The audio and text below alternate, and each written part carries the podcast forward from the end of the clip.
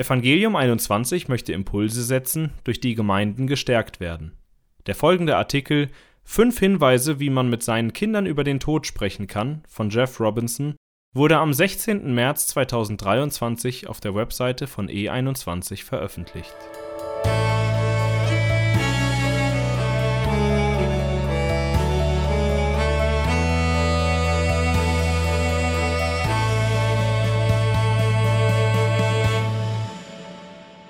Es war einer der ersten Gedanken, die mir durch den Kopf gingen.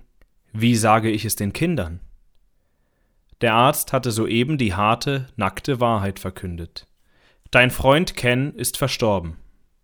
Ken war ein guter Freund der Familie, ein Mann, den meine Kinder verehrten. Ein langjähriger Mitarbeiter in der Gemeinde, in der ich Pastor war. Er war ganz unerwartet während seiner Arbeitszeit im Kirchengebäude gestorben. Ein Herzanfall hatte ihn an diesem wolkigen Herbstmorgen von einem Moment zum anderen in die Arme seines Erlösers befördert. Ich war geschockt. Unsere Mitarbeiter waren geschockt. Die Gemeinde war geschockt. Meine Kinder, die ihm immer wieder in der Kirche helfen durften, während ich in Besprechungen saß, Seelsorgegespräche führte und Predigten vorbereitete, würden am meisten von allen geschockt sein. Daher plante ich mein Gespräch mit ihnen sehr sorgfältig und überbrachte am Abend die traurige Neuigkeit. Der Tod kommt erneut zu Besuch. In der letzten Woche musste sich unsere Familie mit dem plötzlichen Ableben meines Stiefvaters erneut dem Tod stellen. So wie Ken liebte er Jesus und lebte, um ihm zu gefallen. Wir sind dankbar, dass wir nicht wie jene trauern, die ohne Hoffnung sind. Vergleiche 1. Thessalonicher 4, Vers 13. Als wir davon erfuhren, standen meine Frau und ich erneut vor der Herausforderung, unseren Kindern im Alter von sieben bis dreizehn Jahren die traurige Neuigkeit mitzuteilen. Als Pastor habe ich das Überbringen schlechter Nachrichten schon immer als besonders schwierig empfunden. Komplizierter ist es noch, wenn es um junge Herzen geht, deren Fähigkeit, den Tod und die damit einhergehenden Konsequenzen zu erfassen, limitiert sind. Verweichlichen wir den Tod, indem wir in vagen, harmlosen Worten darüber sprechen? Oder reden wir gerade heraus, wie mit einem Erwachsenen? Meine Frau und ich empfanden beide Wege als wenig hilfreich. Natürlich werden der Umfang und der Inhalt deiner Aussagen je nach Alter des Kindes variieren, aber doch gibt es grundlegende biblische Wahrheiten, die alle kennen sollten. Hier sind fünf fundamentale Wahrheiten, die wir unseren Kindern erklärten als der Tod uns so nahe kam. Erstens, wir alle gehen Tod und Gericht entgegen. Leider ist der Tod Teil unserer gefallenen Welt. Die Bibel bezeugt uns diese Wahrheit ganz klar. In Psalm 139 sagt Gott, dass unsere Tage gezählt sind. Da die Schrift diese Wahrheit nicht als zu negativ ansieht, sollten wir das auch nicht. Wir hatten mal Freunde, die mit ihren Kindern niemals über negative Nachrichten wie beispielsweise Naturkatastrophen oder 9-11 sprachen. Sie hatten die feste Regel, niemals über den Tod zu sprechen. Ich glaube, dass das nicht weise ist. Wenn Eltern schlechte Nachrichten grundsätzlich vermeiden, werden ihre Kinder unangemessene Erwartungen entwickeln und große Enttäuschungen erleben. Dieser Zugang kommuniziert auf subtile Weise wenn auch unbewusst, dass das Leben hier auf der Erde endgültig ist. Am schlimmsten daran ist, dass es keine logische Begründung dafür liefert, warum das Evangelium eine wirklich gute Nachricht ist. Jeder Tag bringt uns dem letzten Tag ein Stück näher, und das sollte unseren Kindern bewusst sein. Am Ende wartet ein Gericht auf jeden von uns. Vergleiche Hebräer 9, Vers 27. R.G. Lee, der bekannte Prediger der südlichen Baptisten, die größte evangelikale Denomination in den USA, drückte es so aus, dass der Zahltag einmal für unser Leben hier auf der Erde kommen wird. Vergleiche 2. Korinther 5, Vers 10. Das sollen auch meine Kinder wissen.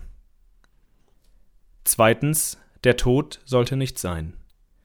Diese biblische Wahrheit macht den Tod so traurig.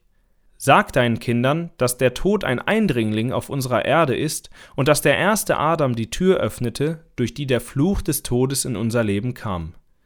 Cornelius Plantingas Buch Not the Way It's Supposed to Be, Deutsch etwa anders als gedacht, ist eine fesselnde Quelle und Hilfestellung für Erwachsene, um dem Gerippe dieser Lehre mehr biblisches Fleisch hinzuzufügen. Erzähl deinen Kindern, dass wir deswegen traurig sind, wenn jemand stirbt. In unserer Trauer bestätigen wir mit unseren Tränen, dass der Tod niemals natürlich ist, sondern eine Abweichung von dem, wie es eigentlich sein sollte. Drittens, für einen Christen bedeutet der Tod, bei Jesus zu sein. Im ersten Kapitel des Philipperbriefes schwankt Paulus hin und her und überlegt, was besser ist, diese Welt zu verlassen und bei Jesus zu sein oder hier zu bleiben, um das Evangelium zu verkünden. Und dann schreibt er, denn Christus ist mein Leben und Sterben mein Gewinn. Philippa 1, Vers 21. In einer Kultur, die alles dafür tut, jeden Hinweis auf das Altwerden und den Tod zu verdrängen, ist dies eine zutiefst gegenkulturelle Ansicht. Für den Gläubigen aber ist das Überqueren des kalten Todesflusses der Pfad zum Paradies und zur unaussprechlichen Freuden. Viertens, der Tod wird eines Tages sterben. Teile mit deinen Kindern die unfassbar gute Nachricht aus 1. Korinther 15, Vers 26. Der letzte Feind, der vernichtet wird, ist der Tod. Wenn das noch nicht durch das Jetzt aber ersetzt wird, ist der Tod Geschichte. Das ist Grund zur Freude. Das ist eine ausgezeichnete Gelegenheit, deinen Kindern Jesus ans Herz zu legen, sie zu ermutigen, zum Kreuz zu eilen, an dem der Tod besiegt und Gnade gefunden wird. Fünftens, wir alle müssen über den Tod nachdenken.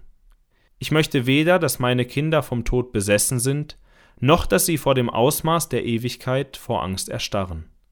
Vor diesem Hintergrund bietet Jonathan Edwards, Theologe und Pastor im 18. Jahrhundert, ein exzellentes Beispiel für die Wichtigkeit des Nachsinns über den Tod, auch im jungen Alter. Zugegeben, Edwards war beim Schreiben dieser berühmten Beschlüsse um einiges älter als meine kleinen Kinder. Im siebten seiner Beschlüsse schreibt er, Zitat, entschlossen, viel über die Endlichkeit des Lebens nachzudenken und darüber, wie kurz das Leben ist. Zitat Ende. Vergleiche Psalm 90, Vers 17. Edwards verstand, dass das Leben nur ein Hauch ist und dass uns der Tod motivieren sollte, für eine andere Welt zu leben. Sag deinen Kindern, dass für diejenigen, die in Christus sind, das spätere Leben das bessere ist. Wie ist es mit dem Tod von Ungläubigen? Was aber sagen wir unseren Kindern über diejenigen, die vermutlich im Unglauben gestorben sind? Das ist sicher noch herausfordernder, bietet aber auch die Gelegenheit, über die Ewigkeit zu sprechen, sowohl über den Himmel als auch über die Hölle. Wir sollten ebenso klar über die Hölle sprechen, wie es der Herr tat, der in den Evangelien weit mehr über das Gericht als über das Paradies sprach.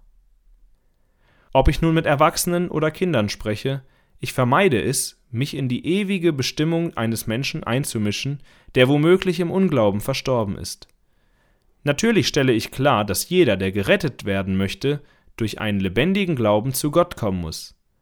Aber wir haben unseren Kindern und Familienangehörigen von Ungläubigen immer gesagt, dass die verstorbene Person in Gottes Händen ist, einem rechtschaffenen und gerechten Richter, der immer das Richtige tut. Das tue ich nicht, um die Realität von Gottes Zorn zu minimieren oder zu leugnen. Vielmehr vermeide ich dadurch, mich auf den Richterstuhl des ewigen Richters zu setzen. Man könnte natürlich noch viel mehr über den Tod sagen, aber unsere Kinder sollten in einer altersgemäßen Art auf eine Welt vorbereitet werden, die in Gefangenschaft von Sünde und Tod liegt. Ihnen muss gezeigt werden, dass die gute Nachricht von Gottes Rettungsaktion in Christus und sein siegreicher Krieg mit dem Tod auf Golgatha in der Tat eine gute Nachricht ist. Wertvolle Ressource Passend zum Thema hat Verbomedien in der Reihe Gute Nachricht für kleine Leute ein Buch herausgebracht, das Kindern und Eltern bei der kindgerechten Gesprächsführung unterstützt. Moritz nimmt Abschied erzählt vom kleinen Igel Moritz, dessen Haustier stirbt. Moritz bleibt traurig zurück und wird von seiner Familie und seinen Freunden ermutigt und getröstet. Eltern finden am Ende des Buches eine Doppelseite mit biblischen Ratschlägen, um ihren Kindern dabei zu helfen, richtig mit Verlust und Trauer umzugehen. Vielen Dank, dass du diesen Beitrag von Evangelium 21 gehört hast. Weitere evangeliumszentrierte Ressourcen findest du auf unserer Internetseite www.evangelium21.net.